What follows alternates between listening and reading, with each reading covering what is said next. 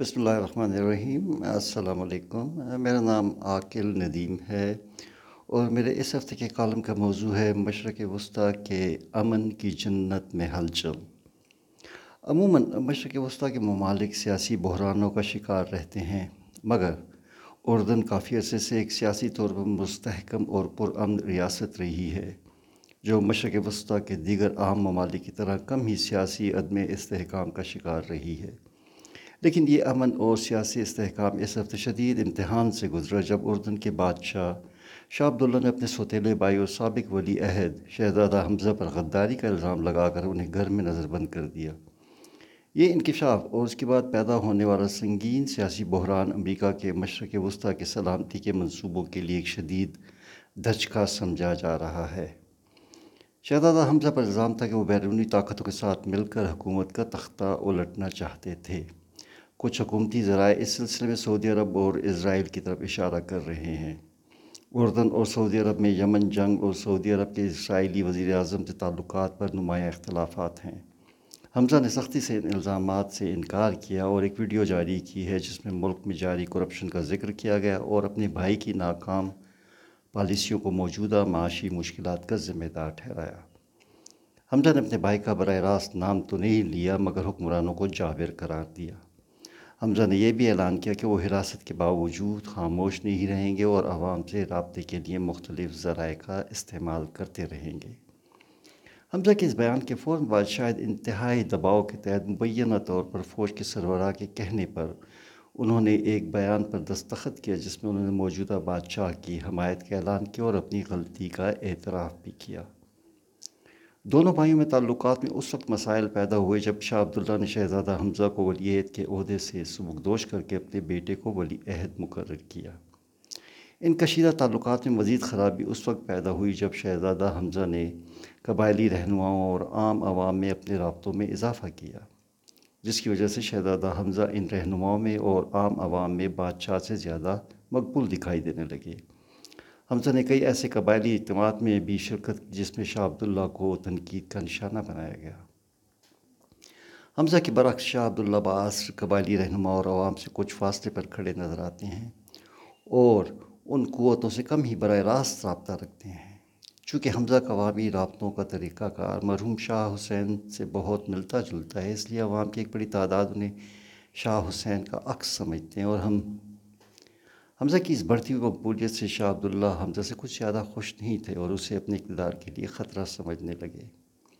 حمزہ کے حالیہ بیان نے شاہ عبداللہ کو موقع فراہم کیا کہ وہ اپنے بھائی کے بڑھتے ہوئے قدموں کو روک دیں یہ قدم اٹھاتے ہوئے حکومتی اہلکاروں نے حمزہ کی مقبولیت کو نقصان پہنچانے کی غرض سے اس کے اسرائیلی ایجنسی موساد کے ساتھ رابطوں کا بھی ذکر کیا ہے۔ حمزہ کو خاموش کرنے اور اس سے حمایت کا بیان لینے کے لیے اردن کی فوج کے سربراہ کو بھی استعمال کیا گیا۔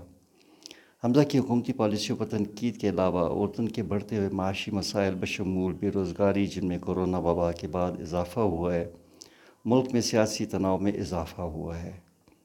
شہری آزادیوں پر مسلسل پابندیاں اس بے چینی میں مزید اضافہ کر رہی ہیں۔ اردن مشرق وسطیٰ کا اہم ملک ہے، جس کی سرحدیں اسرائیل، فلسطین، سعودی عرب، عراق اور شام کے ساتھ ملتی ہیں۔ اس لیے مشرق وسطیٰ میں جو کچھ بھی ہوتا ہے، اردن اس کے مرکز میں ہے۔ اس کے علاوہ اردن کی آبادی میں تقریباً پچیس سے تیس فیصد فلسطینی ہیں اور آج کل تقریباً دس فیصد کے قریب شامی پناہ گزین بھی شامل ہیں، جو اردن میں سیاسی استحکام کے لیے ایک مسلسل امتحان ہے۔ اہم ملکوں کی ہمسائیگی اور مختلف عرب قومیتوں کے اردن میں قیام سے اردن مشرق وسطیٰ کے تمام تنازعوں کے مرکز میں کھڑا ہے۔ اس اہم جغرافیائی محل وقوع کی وجہ سے امریکہ اردن میں کسی قسم کے سیاسی عدم استحکام کو روکنے کی کوشش کرے گا۔ حال ہی میں اردن نے امریکہ سے معاہدہ کیا جس کے تحت امریکی فوجی اردن میں بغیر ویزا کے داخل ہو سکیں گے اور اپنا اسلحہ بھی ساتھ لے جا سکیں گے۔ جن سے ظاہر ہوتا ہے کہ امریکہ کسی صورت میں بھی اردن میں کسی قسم کا عدم استحکام پسند نہیں کرے گا اور نہ ہی اردن میں مصر، لیبیا، شام یا عراق جیسی صورت حال چاہے گا۔ جو اسرائیل کی سلامتی خطرے میں ڈال دے۔ اسی لیے بائیڈن انتظامیہ نے موجودہ شاہی تنازع میں فوراً شاہ عبداللہ کی حمایت کا اعلان کیا۔ اردن کو کچھ شدید ریاستی مسائل کا بھی سامنا ہے۔ اس کے قدرتی وسائل انتہائی کم ہیں اور اسے پانی کی کمی کا بھی سامنا ہے۔ اس کی بڑھتی ہوئی آبادی، پناہ گزینوں کی تعداد اس کے وسائل پر مزید بوجھ ڈال رہی ہے۔ کرونا وبا کی وجہ سے بے روزگاری میں اضافہ ہوا ہے اور اردن کی سب سے بڑی سیاحت کی صنعت کو شدید نقصان پہنچا ہے۔ بڑھتی ہوئی کرپشن نے ریاست کی مفاد عامہ پر اخراجات کرنے کی صلاحیت کو بھی بری طرح متاثر کیا ہے۔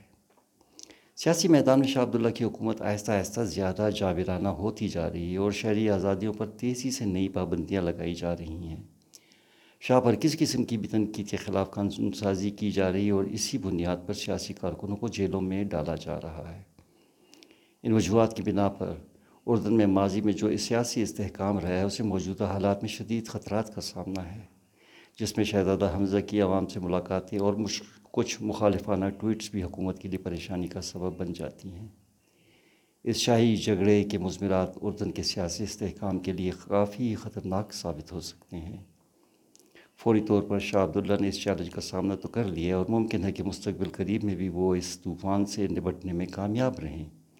لیکن اگر سیاسی پابندیوں اور کرپشن میں اسی طرح اضافہ ہوتا رہا، تو عدم استحکام جلد دوبارہ اپنا سر اٹھائے گا اور شاید اردن میں کسی اہم سیاسی تبدیلی کا سبب بن جائے۔